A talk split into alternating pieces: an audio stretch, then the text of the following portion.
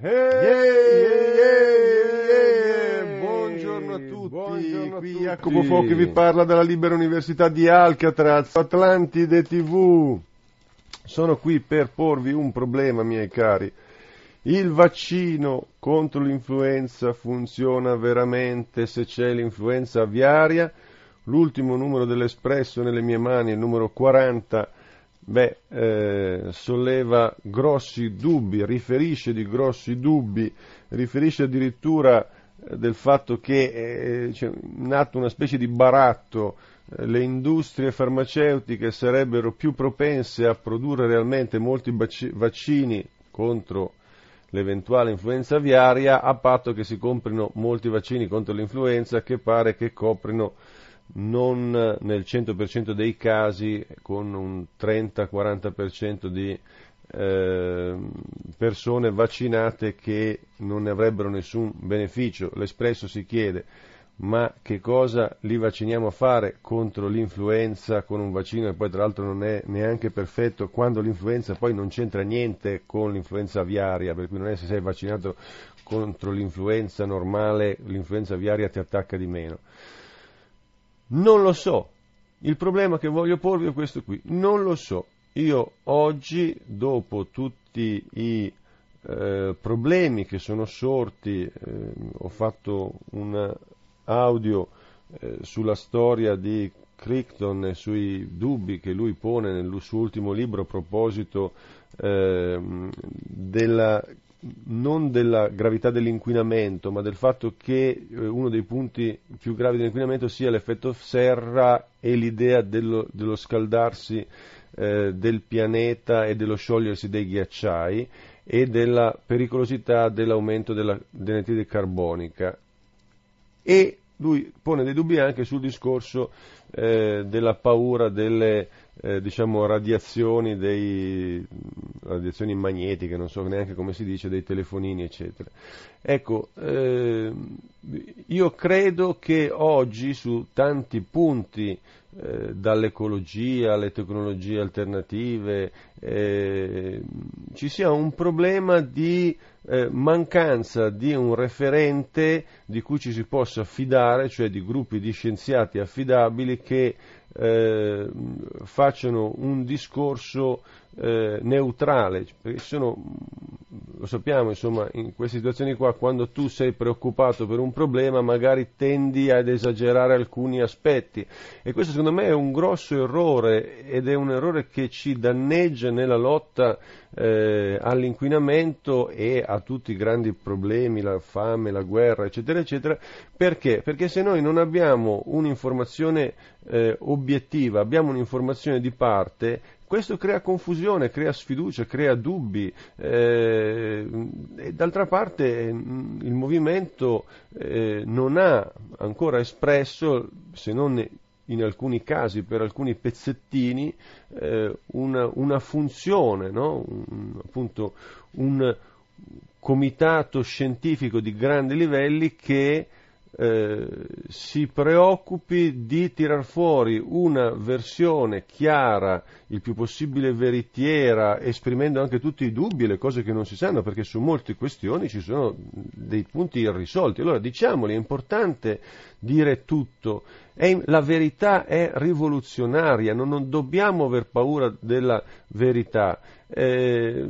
ci sono tutta una serie di cose che eh, abbiamo affermato, è un'autocritica anche, in tutti questi anni, eh, convinti da una serie di testi scientifici e poi ci troviamo che su alcune eh, vengono fuori dei grossi dubbi. Beh, ad esempio la storia della, eh, della, mucca pazza è un problema, perché? Perché si è scritto addirittura documenti del governo inglese parlavano di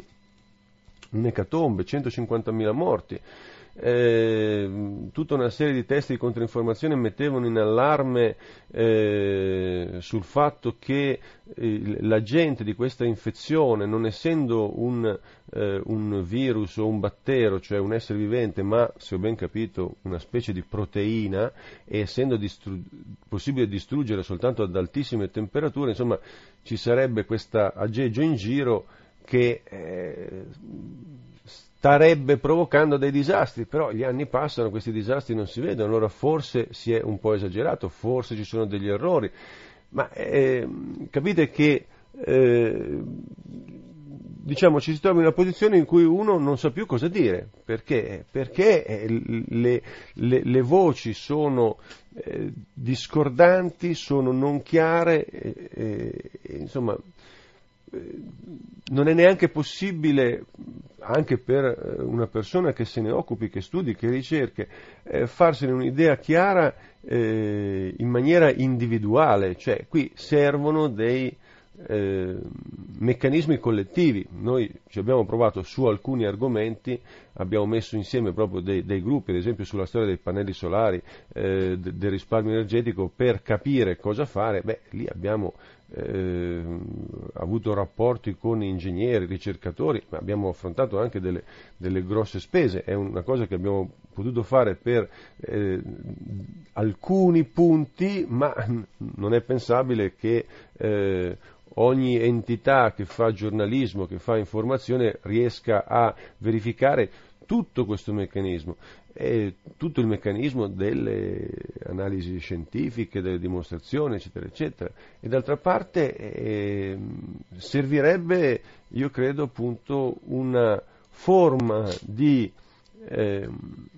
informazione e di, di, ricerca, servirebbe un'università alternativa, ecco, veramente servirebbe questo, un'università che avesse un, una grande tensione etica e che avesse il coraggio anche di contraddire eh, le esagerazioni in certi campi. Io credo che ci sia un problema globale di comunque allarmismo e credo che l'allarmismo non giochi a nostro favore, l'allarmismo gioca a favore di chi vuole mantenere lo status quo e da questo punto di vista, al di là della vericità delle sue affermazioni, eh,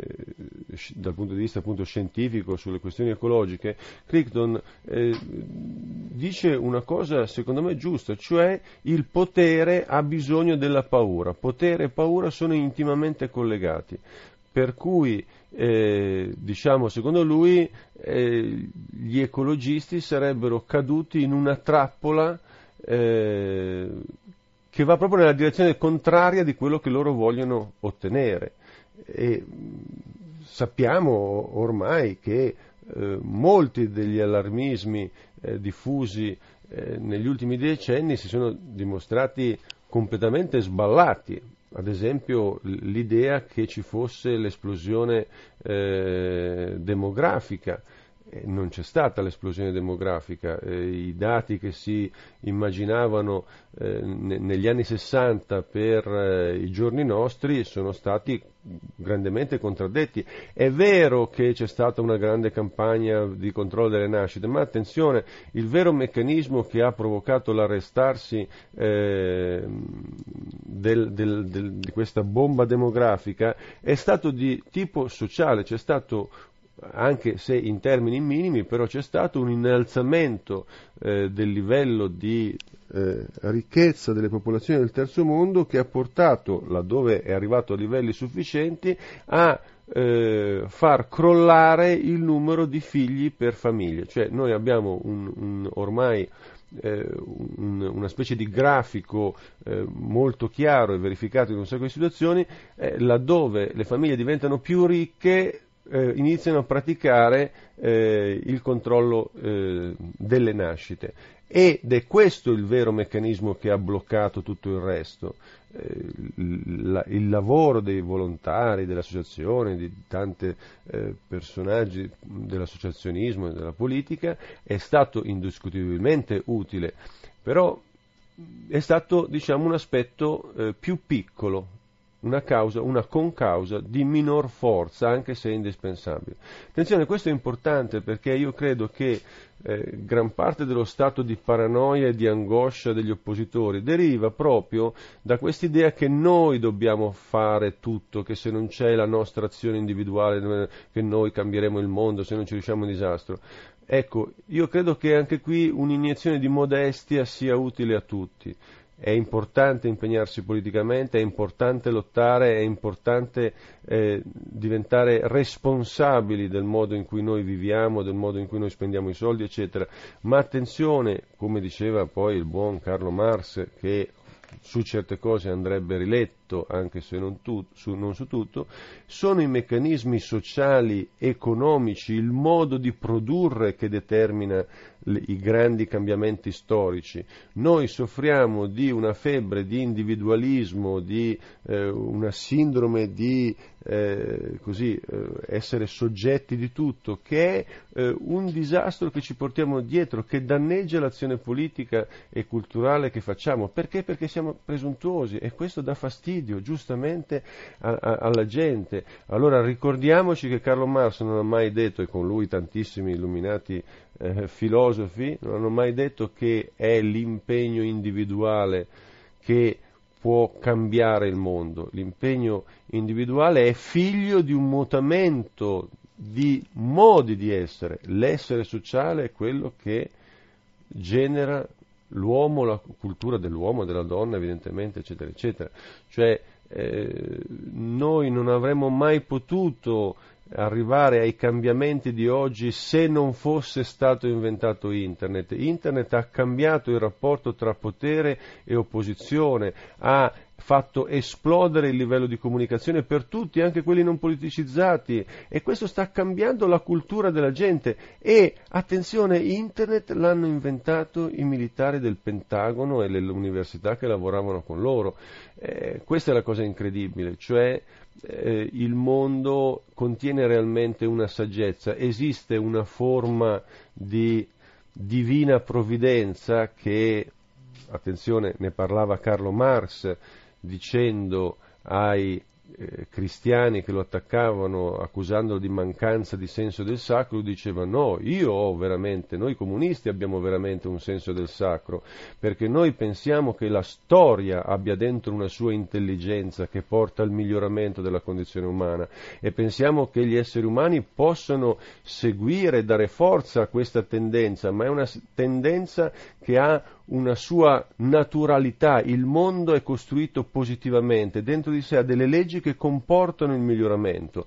E poi rispondeva ancora ai, ai, ai cristiani dicendo voi siete dei materialisti senza spiritualità, perché voi ragionate in termini di inferno, di paradiso, di punizione, di colpa, voi non credete che ci sia una positività vera nell'universo, semplicemente temete le punizioni e anelate il premio per voi. Dopo questa meditazione molto profonda vorrei lasciarvi, però eh, accennando ancora, in realtà mi, mi, sto parlando a braccio, mi è venuto in mente un'altra cosa che eh, si connette molto bene a questo discorso. Eh, mi sono arrivate delle mail eh, a proposito del mio eh, intervento audio eh, sulla privacy, nella quale dicevo la privacy è un modo per eh, diciamo, per coprire chi non paga le tasse, i ladri, i criminali, i corrotti, eccetera, eccetera. Io non voglio la privacy, voglio l'abolizione del segreto bancario, voglio l'abolizione dei paradisi fiscali e voglio avere una tesserina che è la mia carta d'identità con dentro tutti i soldi che ho, abolire il denaro, così io, ognuno si sa che cosa paga, quanti soldi ha e se ha più soldi di quelli che ha guadagnato ci deve spiegare dove cavolo li ha guadagnati. Tra parentesi, lode, lode, lode all'Unione progressista che ha cancellato quando era al governo D'Alema la, la legge che diceva se un cittadino viene trovato con 20.000 euro addosso e non sa spiegare da dove vengono, beh, sono cavoli suoi perché questo è un reato, perché mi devi spiegare da dove vengono quei soldi. Questa legge è stata cancellata e questo qui fa, un, fa rima diciamo, con tutto il discorso sulla privacy che la sinistra sostiene e che va contro invece gli interessi del popolo, che sono quelli di farla finita con il crimine e con la corruzione che sono la grande piaga dell'umanità collegata al terrorismo, collegata alla fame nel mondo, collegata all'inquinamento, è tutto un giro, ma il fulcro è lì, ovviamente stiamo parlando di una battaglia per la quale impiegheremo decenni, ma eh, il cambiamento reale di questo mondo avverrà quando succederà questo e allora fin da adesso dobbiamo dire no alla privacy. alcuni lettori mi hanno scritto, alcuni ascoltatori, perché siamo in audio, mi hanno scritto dicendo sì, però non mi va che l'assicurazione possa sapere i miei consumi se io ho comprato quella. Ok, ci, ci, bisognerà fare poi delle sottoleggi che dicono che i miei dati personali essendo meno privati di prima, poi vanno comunque salvaguardati, la gente non può eh, utilizzarli in un certo modo, eccetera, eccetera. Ma attenzione, non è facendo firmare tutte queste foglietti che costano poi un disastro di lavoro a tutti, di tempo perso, milioni di ore di lavoro, di lavoro perso perché devi firmare la liberatoria della privacy, cioè tratti sempre tutti come dei ladri, per cui tutti devono far firmare tutti i foglietti, e poi se uno oggi vuole eh, trovare gli scamotage veri e usare questi dati come vuole, alla fine, siccome poi non ci sono controlli, non ci sono inchieste, eccetera, eccetera, lo fa. Ok, signori, questo è quanto volevo dirvi questa sera, un bacio e un abbraccio ed ora la nostra pubblicità di meccanismi che vi faranno risparmiare denaro, aumenteranno la vostra salute, la vostra bellezza e la vostra prestanza sessuale. Buona giornata, ciao! Grazie per essere stati con noi, se volete leggere altre notizie collegatevi al sito www.cacaoonline.it mentre se vi serve una coperta invernale per dormire collegatevi al sito www.commercioetico.it e cliccate su imbottite di bambagia di seta pura. Si tratta di un prodotto di straordinaria qualità e pregio www.commercioetico.it. Grazie e a risentirci.